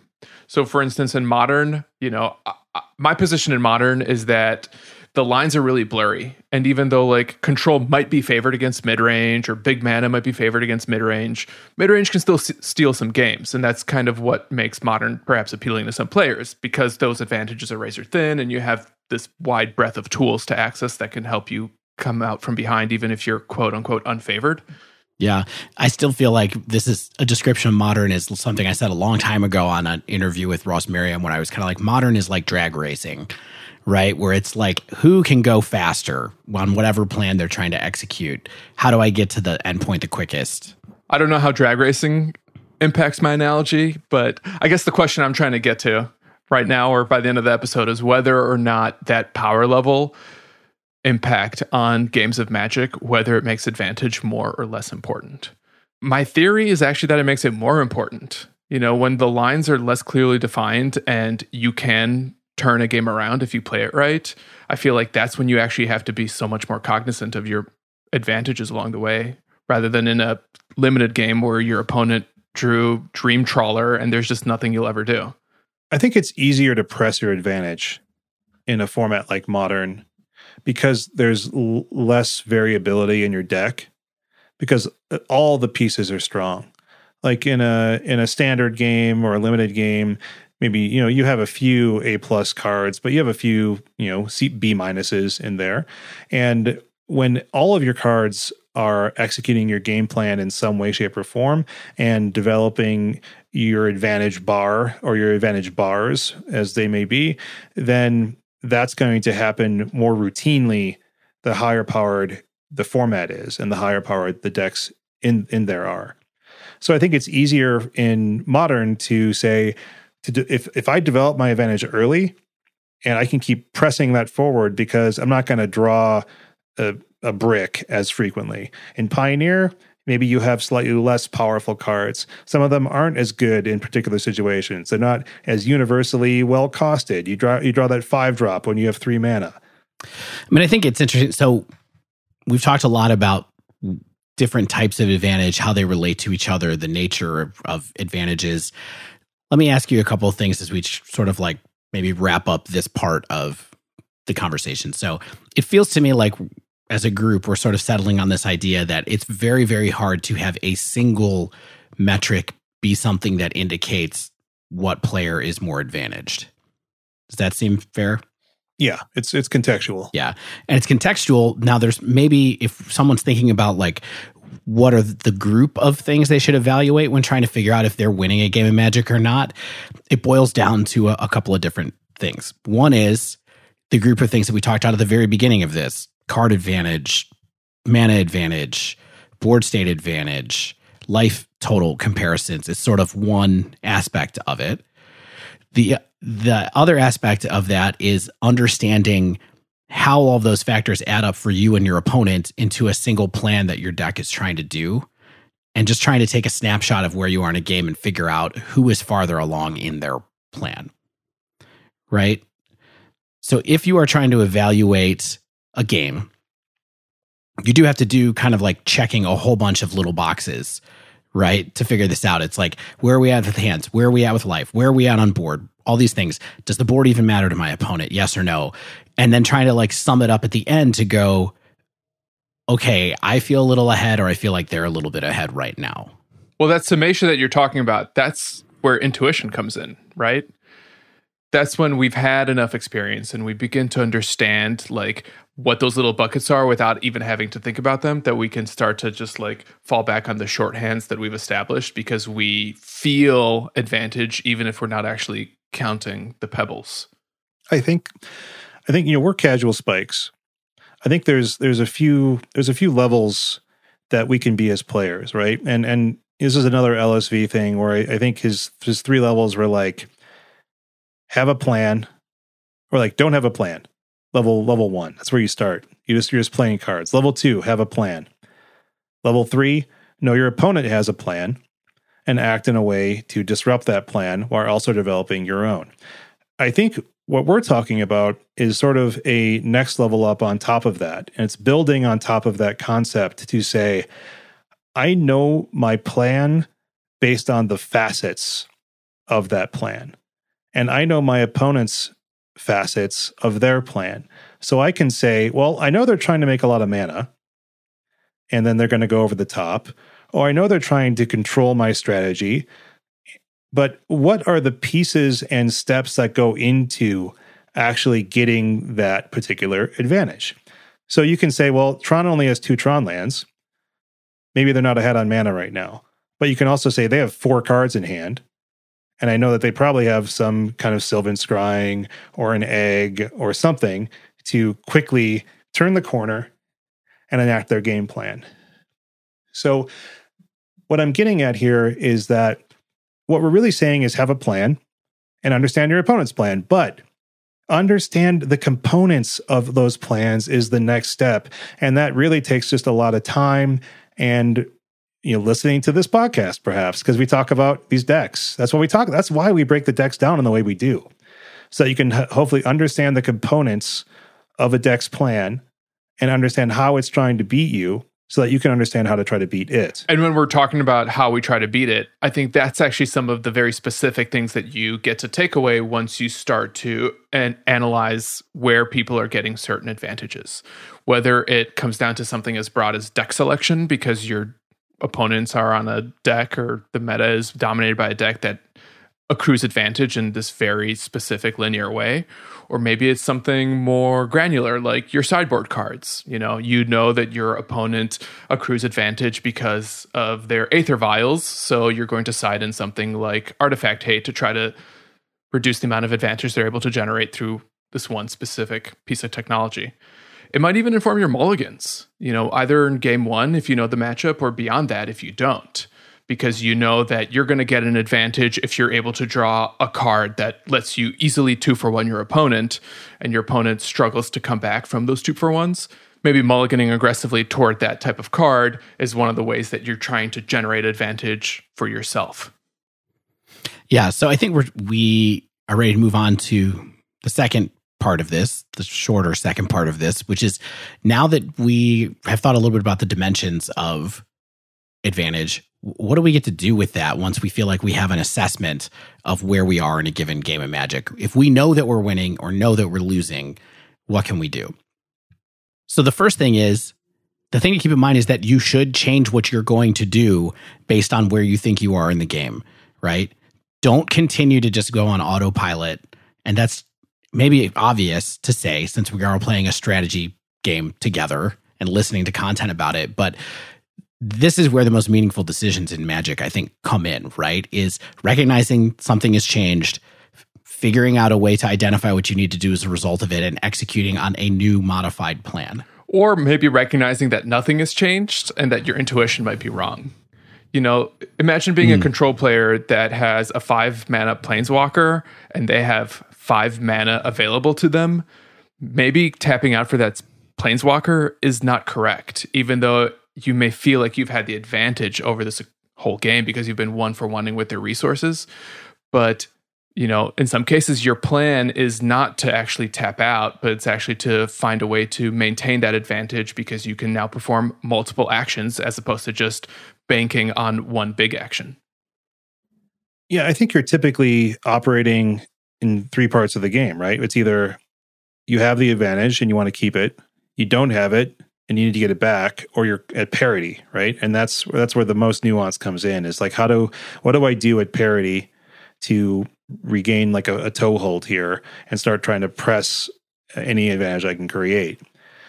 I, I think that one of the like i mentioned earlier is like this this window concept is like how long can i develop a window for like do i do i need to to go fast? And then I, I know I'm going to have a short window to operate. Does my deck typically create longer but maybe less open windows like maybe like a mid-range style deck where it's like i'm going to have a lot of tools against a lot of strategies.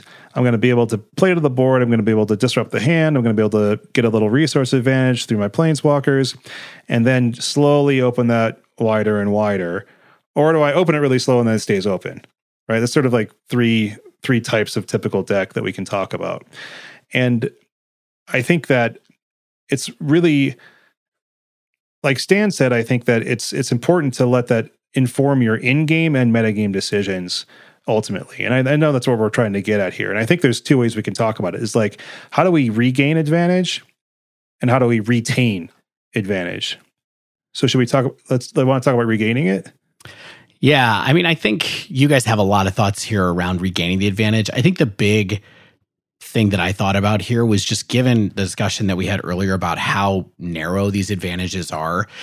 I just sort of wanted to take a minute to remind people that you want to win the game, you don't want to regain the advantage, right? And so, what you don't want to do is that if you are behind, suddenly get super reckless and not think about ways that your deck might catch you up in the medium term by throwing away resources in the short term. You know, so I think you can't always throw several cards at a problem and hope to catch up. What you have to do when you're behind is try to figure out how to get more out of what you have, right? So once you've identified where you are in the game, generally you're going to be behind on resources in one form or another. And so throwing extra resources at it probably is not going to help you catch up. So are you saying that when I spend three lightning bolts to deal with a single Wurmcoil engine, I'm doing it wrong? I mean, it's really tough, right? Because that is the. I mean, you got to do more than three, right? Like, Well, I only care about the death touch token. you should be if you have that many lightning bolts, you should be caring about the life life link token, not the death touch one. Life- but life um, right, Yeah.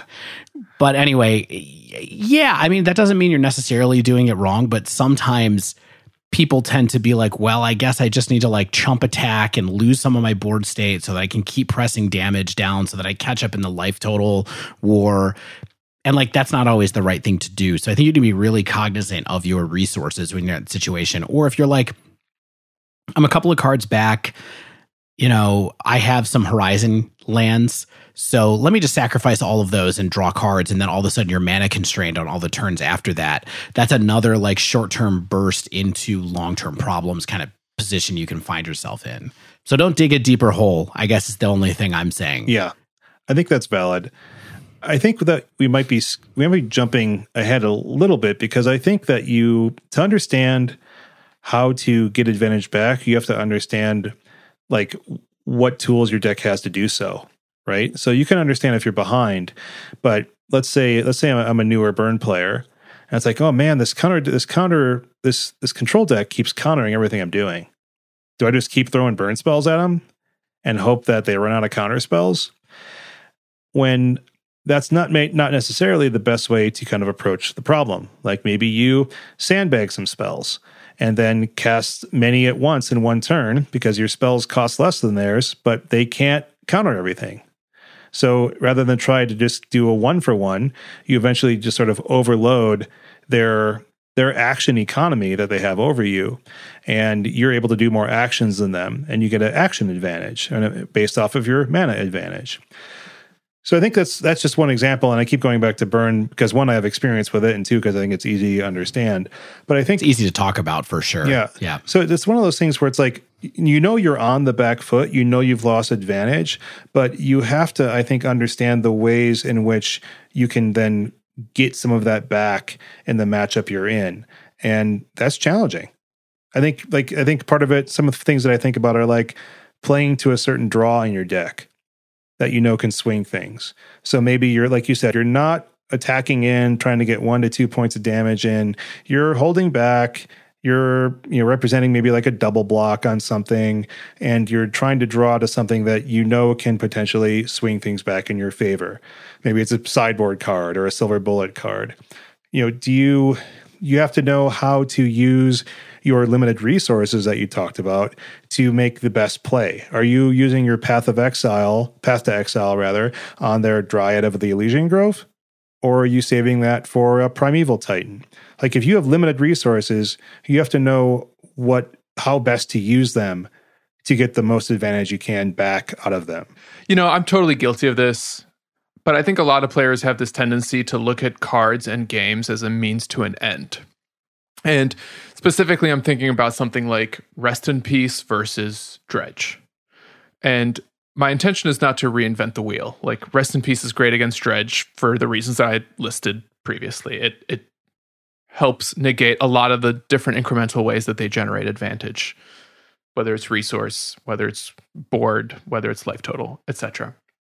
But what I'm trying to say is there are some situations where it's not necessarily that you need a specific silver bullet or sideboard card to start to regain advantage or maybe undo the advantage that your opponents are, you know, playing toward. Sometimes it's a matter of knowing how to beat them at the advantage that they're trying to get. You know, if you're Burn playing against Dredge, your answer might not necessarily be to try to find that silver bullet graveyard hate piece. It might be to just try to actually outrace their resources, outrace their board presence, outrace their life total. So it's not always about undoing what your opponent is doing. Sometimes it's actually about making sure that you get that same level of advantage, but better than they do. It's kind of like buckling down. We're like, ah, the plan isn't going great right now, but maybe if I just push a little harder, I can I can actually still get there. What this makes me think about is the concept of like make them have it type thing. So I think when you're behind, you have to play a little bit more recklessly. I think like, you know, I think your the concept you mentioned, Dave, is, you know, don't be too loose, right? Don't just throw stuff at it. But if you're behind, you're not gonna probably get too far ahead by always trying to play around everything you, your opponent could possibly have, right? Yeah, let's let's define reckless though. Well, that's hard. Okay. That's hard to do. No, no, no. But but look, I think you and I are talking about two different things. Okay. So I am saying don't be reckless with your resources. Sure. I think in and tell me if I'm wrong. I feel like what you're saying a little bit is, I mean, hey, sometimes you do have to recognize that they have to have it, but maybe what you're saying is you need to open yourself up to lower percentage plays working out because they're the only thing that's powerful enough to get you there. Yeah, like you like let's say let's say you're playing against a control strategy and you're a creature based deck, right? And you're like, okay, um, my clock is such that I can't play around Supreme Verdict. Like I just can't. Like my my clock stinks. They're gonna have a walker that's gonna bounce something. I've got to play to the board. And it's it's potentially likely that they have the Supreme Verdict, but I'm not gonna win if I don't. I'm not gonna win if I don't play to the board. Or if I don't, if I just assume they're to have a counter spell every turn, and I just sit back and don't cast anything, and give them like the the time advantage, give them the action advantage back to them, you're just continuing to fill their various cups up by your by by your inactivity. Yeah. Absolutely. And I think that's more playing it's kind of like playing to your outs a little bit more so than it is being being reckless, right? Like it's sort of understanding the only way I'm going to win this match is if I go runner runner runner lightning bolt 3 times and like that's it. So I better play like that's what I'm going to win because I, I'm not going to get there any other way. Right on. So, how about if you have the advantage? Do you even try to stay ahead? Like, is that a thing that you think about, or is it really just continuing to execute your game plan? Something you said earlier, I believe it was Stan, made me think of myself where it's like, I already have the advantage. Why am I going to open myself up by casting another powerful spell? And I, I don't do I don't ha- I don't play a lot of five mana planeswalkers in my games, but let, us go back to the You don't? let's go back to the You the, should the try board it. advantage. Well, I guess I I guess I do I do in mono green walkers and pioneer, but um Our new theory is that Shane should try casting more five mana planeswalkers in, in modern. Yeah, well, I'm, I'm. You know what? We're gonna do. An, let's do an episode on that where it's like Shane. Shane tries to become a, a control player. Um, Shane. Shane makes decisions. The episode. We did that. We dive. We did a dive into blue eyed control. I liked it. It was fun. It was good. We had, I had a good time.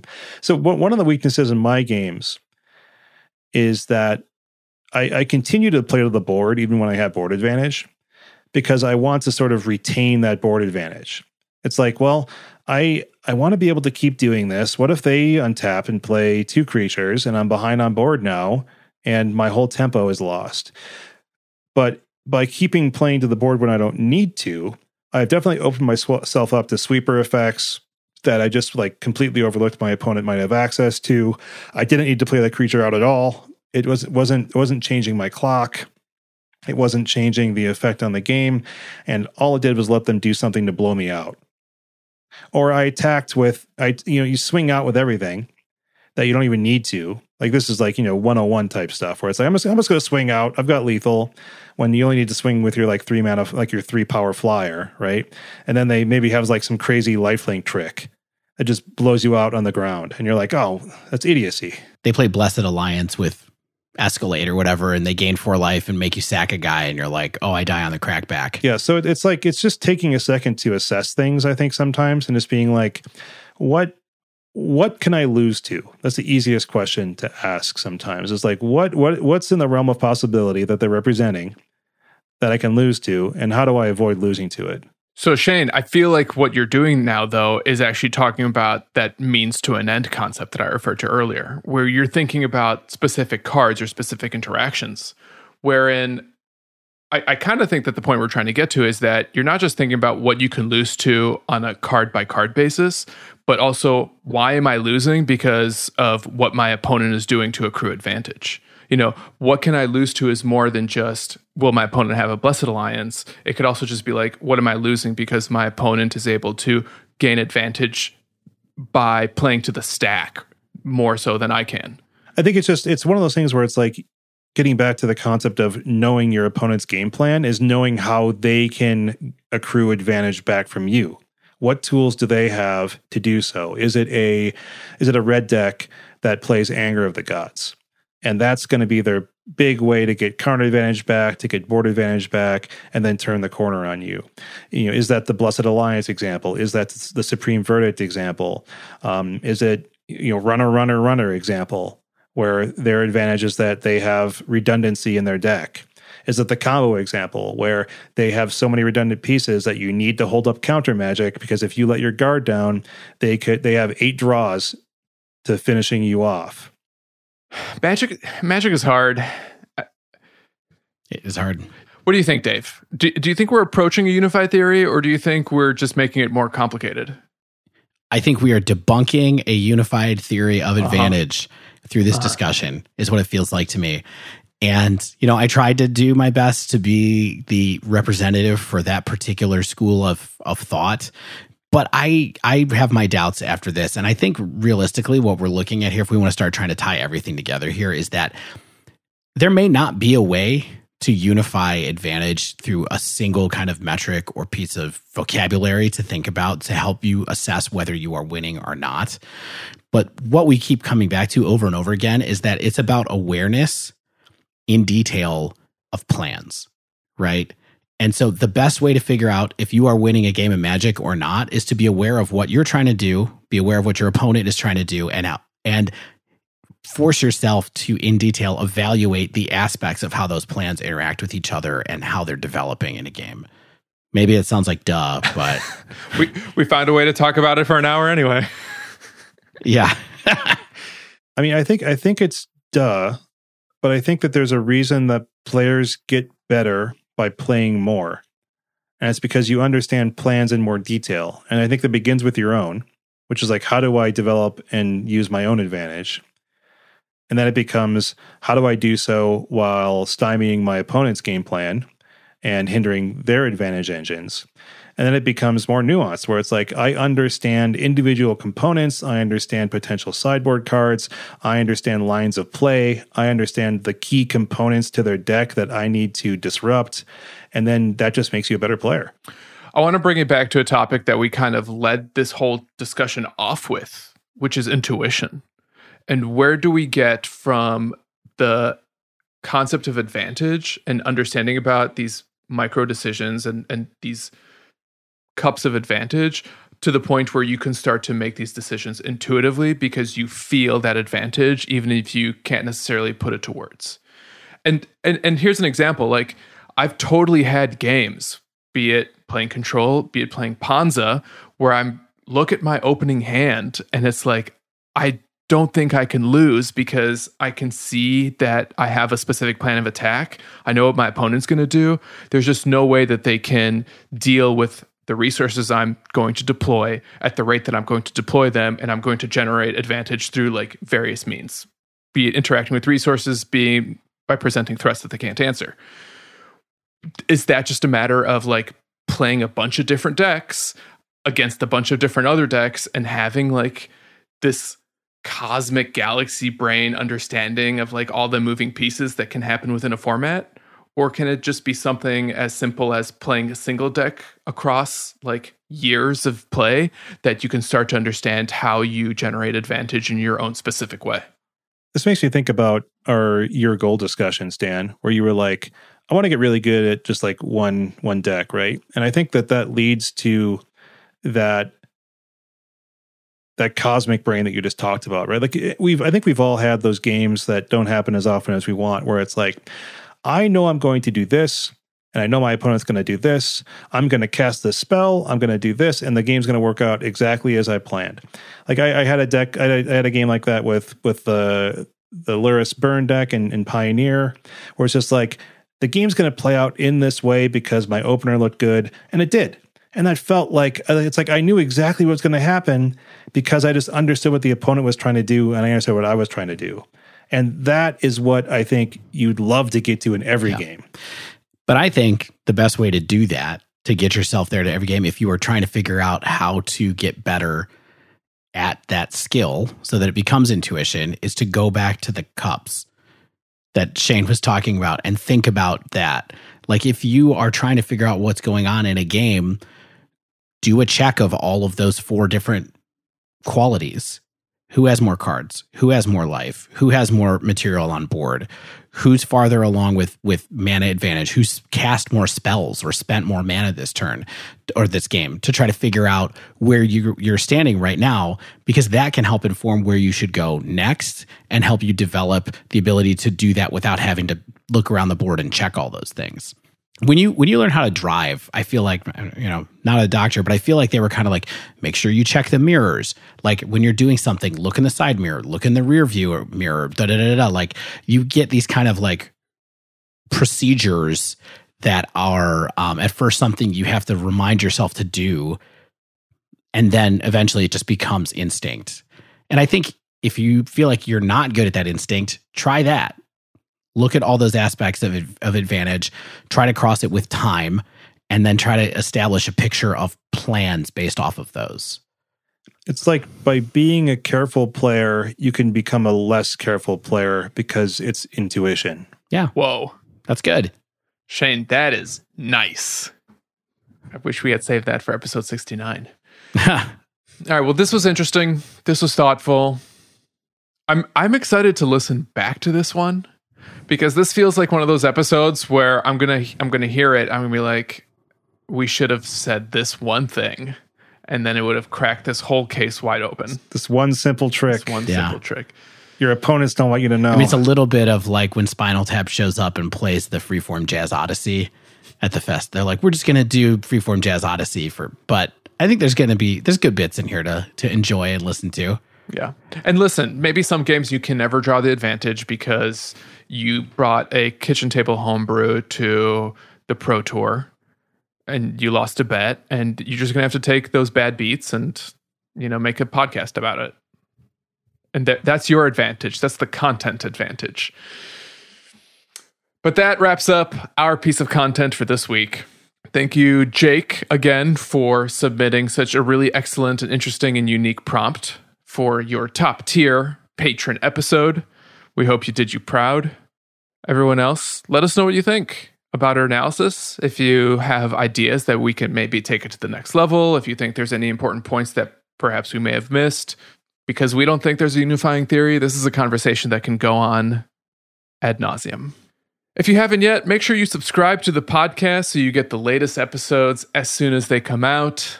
And if you use Apple Podcasts, please leave us a rating and review. If you'd like to submit a question to the podcast or pick our brain on something in modern or pioneer, you can tweet us at the dive down, all one word, or email the dive down at gmail.com. If you'd like to support the show, you can join our Patreon. Where joining at the top tier lets you decide an episode topic, I believe twice a year. Is that right? uh, sounds right. Sounds right. Twice a year, you can be a podcaster too. I mean, we'll do the talking, but you can raise the questions. You can be an executive producer. You can find us over at patreon.com slash the dive down. Of course, shout out to Mana Traders for sponsoring our show. Sign up for Mana Traders using promo code the dive down, all one word, for 15% off your first three months of renting Magic Online cards. Mana Traders is about to launch their own tournament series soon. Keep an eye out for that. And if you use your Mana Traders account to enter that tournament, you get better price support as well. As always, special thanks to the bands Nowhere and Spaceblood for letting us use their music. And until next week, stay inside and win more games.